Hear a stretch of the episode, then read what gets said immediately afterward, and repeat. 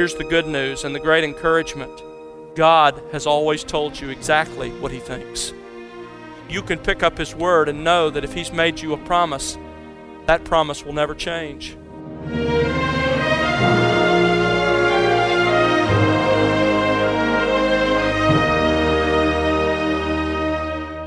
Welcome to The Word Unleashed with Tom Pennington. Tom is pastor teacher at Countryside Bible Church in Southlake, Texas. Hi, I'm Bill Wright, and today Tom is continuing his series titled The One Another's. Jesus told his followers to love one another. Last time we looked at the four types of attitudes you are to have in your love towards other believers unity, humility, peace, and affection. Today, Tom will examine another way God commands believers to love one another through their speech.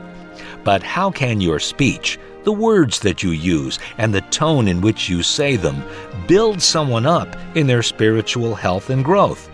On today's program, Tom will begin teaching the first of the three basic commands on how your speech can indeed build one another up in the Lord. So, friend, open your Bible as we join our teacher right now on the Word Unleashed. I want him to start by giving you a test. Now, some of you are in school and college or other schools of various sorts, and you're not necessarily interested in another test, but let me give you this test. You can ignore the message if you have never done any of these things. Just give yourself a little test. Lied or directly denied what you knew to be the truth told the truth in a way intended to purposefully mislead someone else, misreported your income on your tax return, taken tax deductions that weren't legitimate, misrepresented the quality of your old car to a potential buyer, misreported to the Department of Motor Vehicles the purchase price of the car in order to save taxes kept the extra change that a cashier mistakenly gave you. If you've never exaggerated your past accomplishments, you know, I think the older we get, we need to get one of those shirts I saw once that says, The older I get, the better I was. if you've never exaggerated the faults of others, if you've never repeated an unsubstantiated negative or critical comment about somebody else, if you've never inflated your education or other credentials on a job application, if you've never inflated your office expense accounts records, if you've never charged personal expenses to your expense account, if you've never misrepresented to clients the quality of your product or its actual cost, you've never failed to actually work the hours you were paid to work. By the way, this is a huge problem in our culture survey I read a number of years ago reported that 80% of employees do this to the tune of three hours and 45 minutes a week. If you've never worked on unapproved personal projects on company time or equipment, if you've never called in sick to work or school when you weren't, if you've never forged your parent's signature on a note to the school, if you've never cheated on a test, if you've never plagiarized someone else's material, never told a teacher that you read a book that you merely skimmed, never made up an excuse in order to cover yourself, never made foolish promises you had no intention of keeping, falsely accused someone of something, betrayed a confidence, failed to keep a promise to your spouse, children, or anyone else, allowed your behavior to intentionally mislead someone else, told someone that you would pray for them and didn't failed to acknowledge a sin when confronted. Or here's one that gets us all purposefully tried to act more spiritual than you know yourself to be. You know, by a biblical definition, all of those things that I've just read to you, and many more, those are just a few samples, are different forms of lying. As you can see, not being truthful is pervasive in the human condition. That's what Paul says, isn't it, in his indictment of all humanity in Romans chapter 3? You remember in Romans 3, he begins with those general expressions of depravity. Romans 3:10 there is none righteous not even one none who understands none who seeks for God All have turned aside. Together they have become useless. None who does good, not even one. And when he gets to specifics, the very first sin that he identifies is in Romans 3:13 and it's lying. He says their throat is an open grave and with their tongues they keep deceiving. That folks is what we are by nature. But we have been redeemed and the constant message of Scripture is that those who know God must deal only in the truth. We're studying the New Testament commands that we usually refer to as the one another's.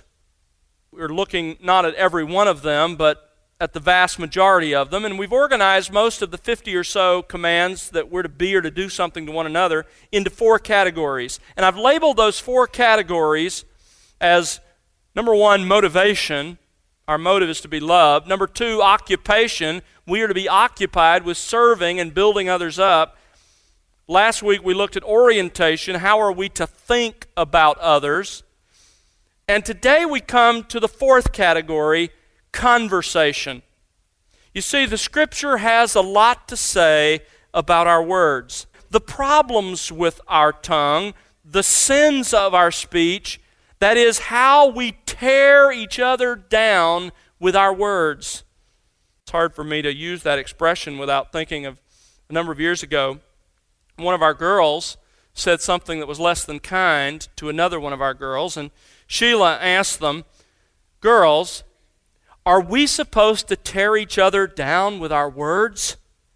Well, oh no, one answered right away with a very proud smile. Oh no, we're not supposed to tear each other down. We're supposed to tear each other up. You know, unfortunately, a lot of Christians think exactly like that. Now, as we examine what the one another's command us about our speech, about our tongue, we learn primarily how we should speak and how we are supposed to use our tongues. You see, James told us the destructive power of the tongue, the one another's point to the constructive power of the tongue. The same tongue that can tear other people down or up, whichever you like, is the same tongue that can, by God's grace, build others up. The unregenerate tongue, as we learned, is like a drawn sword, eager to wound and to kill and to maim. But the believer's tongue can become a trowel in the hand of God to build others up, to build up the lives around us. This is what we're commanded to do. I want us to look at the big picture of the fact that our tongues can be constructive before we look at specifically how they can be constructive. In Ephesians 4, verse 29, this verse sets out for us the tone for all communication, regardless of its context, whether in the family or in the church or at work or wherever it is, this is what our communication is to be like. This verse lays out for us the foundational mandate that should govern the content of what we say in literally every human relationship.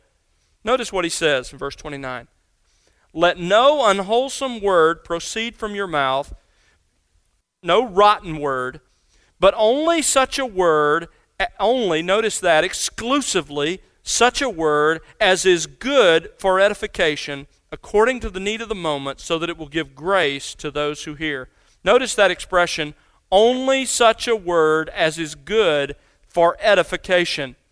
It literally means to build a structure, to build a building. But figuratively, it refers to building others up. Well, the ways we build others up, there really are only two ways we can build others up. One of those is by our example, but the primary way we build others up is with our words. And that's what Paul is saying in Ephesians 4:29. You are to use your mouth for edification, to build others up. Our tongues are supposed to be instruments in God's hands that build one another up or pr- promote each other's spiritual health and growth. We are to speak in such a way as to build others up. Now, how can we do that? How is it that we can use our tongues to build others up? Well, when we examine the passages in the New Testament and the commands, the one another's that deal with speech, how we're to speak to one another, you discover that there are essentially three basic commands concerning how we should speak to each other. And if we obey those three basic commands, we will build up one another by what we say. And so we're going to look at those three commands of how to use our tongues to build others up. Because the first one is such an important theme in Scripture, and because it's so contrary to our nature and who we are as unbelievers and to our flesh as believers, I want us to spend our time looking only at the first one in great detail. The first command is be truthful. Be truthful. Now, this is absolutely foundational. Turn back just a couple of verses there to Ephesians 4 if you're still in, in the book of Ephesians. Ephesians 4, verse 25. Here is one of those verses in the New Testament that drives home this responsibility to each other. Therefore, laying aside falsehood, speak truth each one of you with his neighbor, for we are members of one another. Notice he begins with the word therefore, which of course connects it to the context. Just before this, Paul has been laying out those great principles of sanctification. How is it that you and I, as Christians, are made more like Christ? It doesn't happen by osmosis, it doesn't happen by a divine spiritual zap. It happens by our seeking to do and experience three realities. Essentially, our responsibility in sanctification, or the process, maybe a better way to say it, of sanctification, involves three parts. The first is to put off. Put off verse 22 that in reference to your former manner of life, you lay aside or put off the old self. You've been made a new person, he says. I want you to take off the clothes that are suited only to the old person you used to be.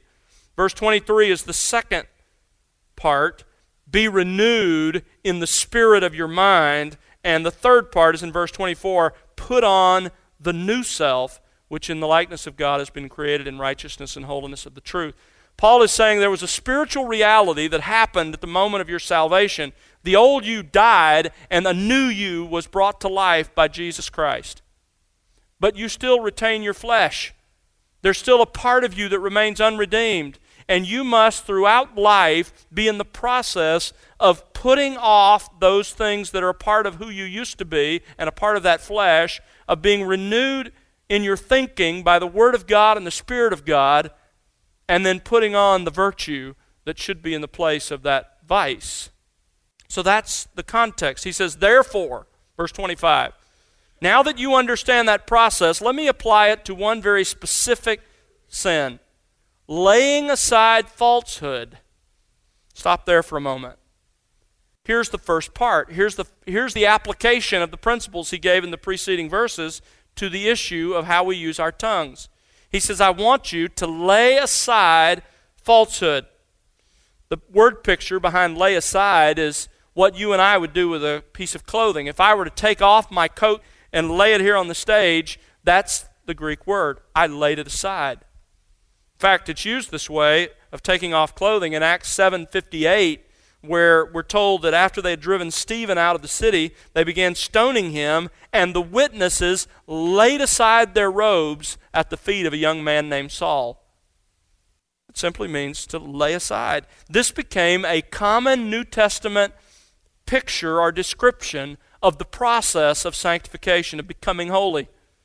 Now, the Greek tense, or the tense of the Greek verb here for lay aside, could be translated something like this be done with lying.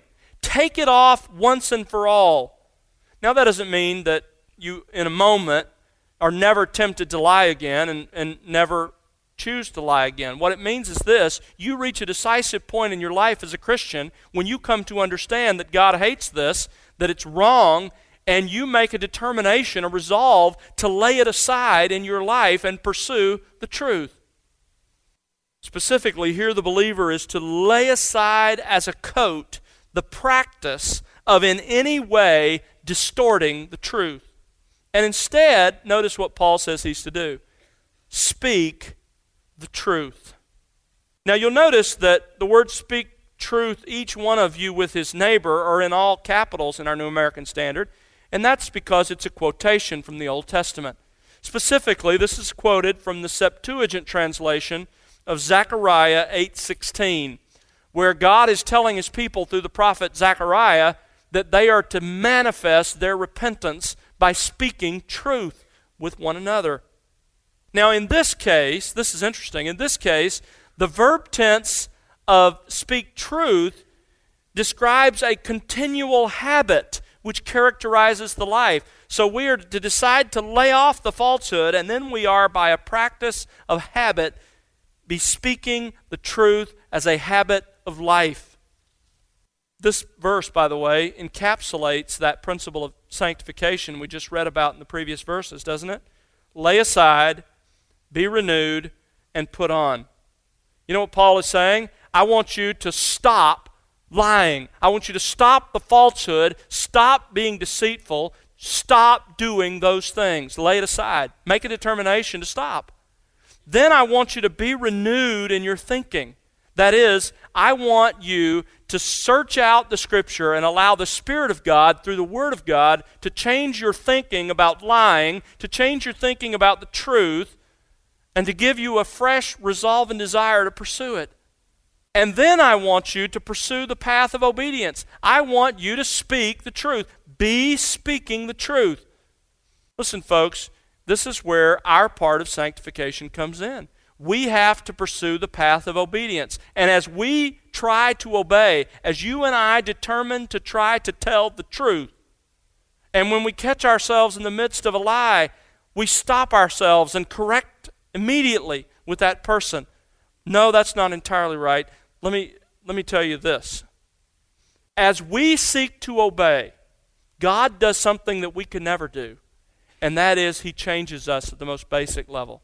We can't change our hearts, but we can seek to obey God in the strength of His Spirit. And as we demonstrate that effort and that willingness to change, God changes us. The best way to kill lying is by becoming known for telling the truth. Where do you start? Well, you start by confessing and forsaking the sin of lying. It's a serious thing, as we'll see in a moment. It's not a little thing. We can laugh about some of those things in the list I read earlier on, but it's not a light thing to God. Confess and forsake the sin of lying, but don't stop there. Secondly, confess and forsake the sins of the heart that are behind that lie. You see, when we lie, that's an external action, really. There's some sin of the heart that led us to that lie. Now, I'm not going to spend a lot of time here, but let me just give you a couple of examples. Why did Abraham lie about Sarah, his wife? Because he was afraid. He was afraid of what might happen to him if he told the truth. He might end up getting killed. And sometimes when we lie, it's out of fear of what might happen, the consequences of telling the truth. What about Ananias and Sapphira in Acts chapter 5? Why did they lie about that piece of land and the full price? Because they wanted to look good. They wanted everybody to think that they were actually bringing the entire proceeds of the land and laying it at the apostles' feet. And so they lied. They lied simply because their pride wanted them to look good. Sometimes we do the same thing. We lie. We make up stories about ourselves and how great we once were to make ourselves look good. So we can't just deal with the fruit of lying, we must deal with the root, which is the sin of the heart that led us down the path to lie. And thirdly, we must determine before God and with His help not to deny or contradict the truth in the future. We must choose to get on the path of obedience. That's how you start to deal with the sin of lying and telling the truth. We must all become known as truth tellers. Now, let me give you a couple of warnings. You see, when some people hear that you need to tell the truth, they take that and they warp it a little bit. Let me give you several warnings about telling the truth, what this doesn't mean. Speaking the truth, number one, is no excuse for brutal and brash communication. Absolutely no excuse for using words like a sledgehammer to beat other people up. Yesterday, my daughter brought a cartoon into my office while I was studying. It was of a wife asking her husband the question that every husband dreads Honey, does this dress make me look fat? Well, in the cartoon, the second frame, the man responds, and I don't suggest that you try this at home, men. His response was, No, your fat makes you look fat. the last frame in the cartoon shows the man bloodied and near death, and the little balloon coming out of his mouth is so much for candor. That's not what we're talking about. The Bible tells us we are to speak the truth in what? Love. Ephesians 4:15. So it's not a license to use brutal and brash communication. Let me give you a second warning about telling the truth. Telling the truth does not require you to break or a confidence or reveal legitimate secrets. Number 3, it does not demand and this was a key one that we dump all our bad attitudes and hatreds on those whom we, we dislike. You know, we have all this stuff inside us. Well, I'm just going to be honest. Let me tell you what I think about you, buddy. I'm just being honest. The Bible told me to be honest. We should instead confess our wrong attitudes and seek to put them off. That's not honesty, that's a pseudo honesty. It's actually hatred. And warning number four while we are readily to admit that we sin, truthfulness does not require us to broadcast detailed accounts of our sin to those who don't know about the sin and are not part of the solution. You only need to reveal the sin to those against whom you've sinned, seeking their forgiveness, or those who can genuinely be part of the solution. Again, not the fact that you sin, but the details of the sin.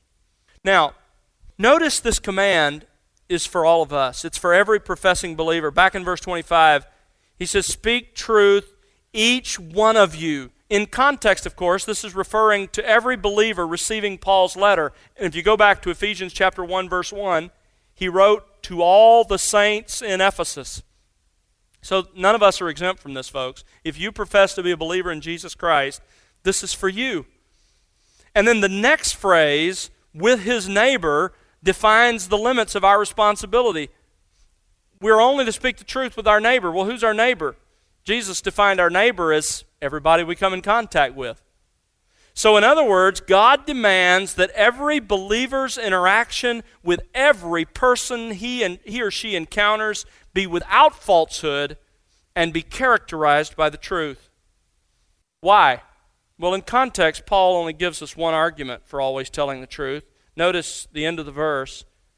We are members of one another. He relies on that image that he loves of the church as a body and like a body has many members he says listen we're all members of the same body how can how can one member of the body lie to another member of the body not only is lying a violation of God's law but it causes trouble and friction and conflict in the body Chrysostom the first able expositor of the word back in the early church says said this if the eye sees a serpent does it deceive the foot? If the tongue tastes what is bitter, does it deceive the stomach? A part of our body doesn't ordinarily deceive the rest of our body.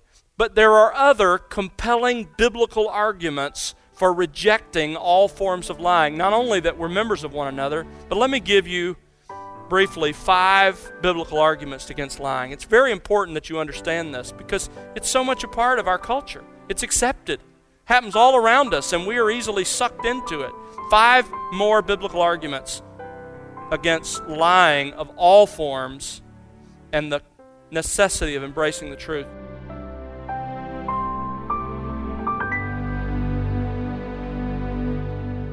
That's Tom Pennington here on The Word Unleashed with part 7 of his series, The One Another's. Tom will bring you part 8 on our next program. Join us then, won't you? Well, it's our prayer that you'll be enriched by the expository teaching of God's Word here on The Word Unleashed. We'd love to hear your story and how God is enriching you in your walk with Christ through this ministry. Write to us, won't you? Our address is listeners at thewordunleashed.org. Again, that's listeners at thewordunleashed.org or you can call us at 1 877 577 WORD. And don't forget to connect with us on social at The Word Unleashed. The Word Unleashed is made possible because of the prayers and financial gifts of individuals like you. Please consider partnering with us. You can find out how to do that by visiting thewordunleashed.org. That's thewordunleashed.org. And now for Tom Pennington and the entire team, I'm Bill Wright. Thanks for listening to The Word Unleashed, exalting God's glory, explaining God's truth.